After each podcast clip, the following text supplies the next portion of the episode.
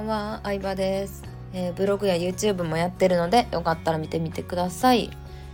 はい、えー、今日はですね、身近な人の悪口は言わない方がいい理由について話そうかなと思います。いい理由について話そうかなって言っても、そんなん小学生でもわかるやんって話なんですけど、あの一番の理由は倫理的なところじゃなくって選んだ自分を否定することになるからやって思ってますね。うん、例えばうーんそうですね。まあ両親とかやったら選べないと思いますけど家族とか兄弟やったら。でも友達とかなんか恋人とかパートナーって、まあ、少なからず自分が選んでるわけなんで選んだ自分を否定してることになっちゃうんですよね。うん、だからなんかそれを言うことによってうん自分のテンションも下がるというかね、うん、自分自身を否定してることになるのでなんかねネガティブになっていくかなって思いました。そう。であとはあの脳の構造的に心理学的に言うと発した言葉の主語を理解できないんですよ。脳って、うん、これどういうことかっていうと例えば人の悪口を言ってるっていうこととうん自分に対して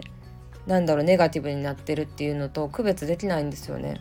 だから誰かに対して悪口言うことは自分の脳に響いてるっていうのをねなんかの本で読んでからうーんそうなんやって思いましたね。そうこれ結構有名な話なんですけどスポーツ選手とかであのー、よく言われてるんですけどスポーツ選手ってメンタルトレーニング受けてる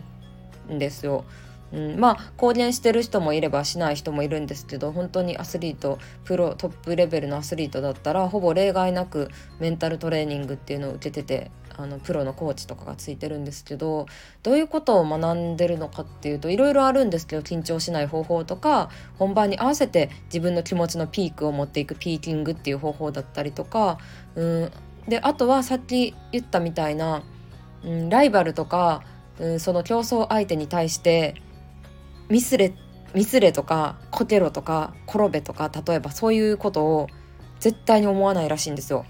うん、フィギュアスケートとかうん例えばまあスキージャンプとかそういうのってまあミスが起こることもあるじゃないですか。でライバルとかその自分より前で演技してる人後で演技してる人が、まあ、あのジャンプで失敗したりしたら、まあ、当然自分がね上の順位に立てる可能性が高くはなるわけですけどその他の選手に対してねミスれとかなんかジャンプ失敗しろみたいなことを言ってると自分も失敗率が高まるらしいんですよ。うん、それは本当はあの脳がね主語を理解できないっていうのが一番の理由なんですけどだから本当にトップのアスリートっていうのはライバルであっても絶対成功しろ頑張れみたいなのを心の中で叫んでるらしいです。うん、っていうのをねあのとある心理学を教えている方からね聞いてうーんこれはアスリートに限らずね誰にとっても大事な話やなと思ったので今回シェアしてみました。はい。ということでまあね悔しい気持ちとかライバル視する気持ちっていうのは誰でもあると思うんですけど私は本当にうーんもうみんななんか有名 有名になってほしいなんだろうな。みんなうまくいってほしいなって思いますね。うん。純粋に業界自体が広まったりとかうーんなんだろうなやっぱり市場が広がるとかたくさんの人に知ってもらえたりするっていうのは自分にも早かれ遅かれメリットになることも大きいと思うしうんやっぱその悪口言うと自分の脳に響いちゃうのでそこは気をつけたいなと思ってます。はいそんな感じでした。ありがとうございました。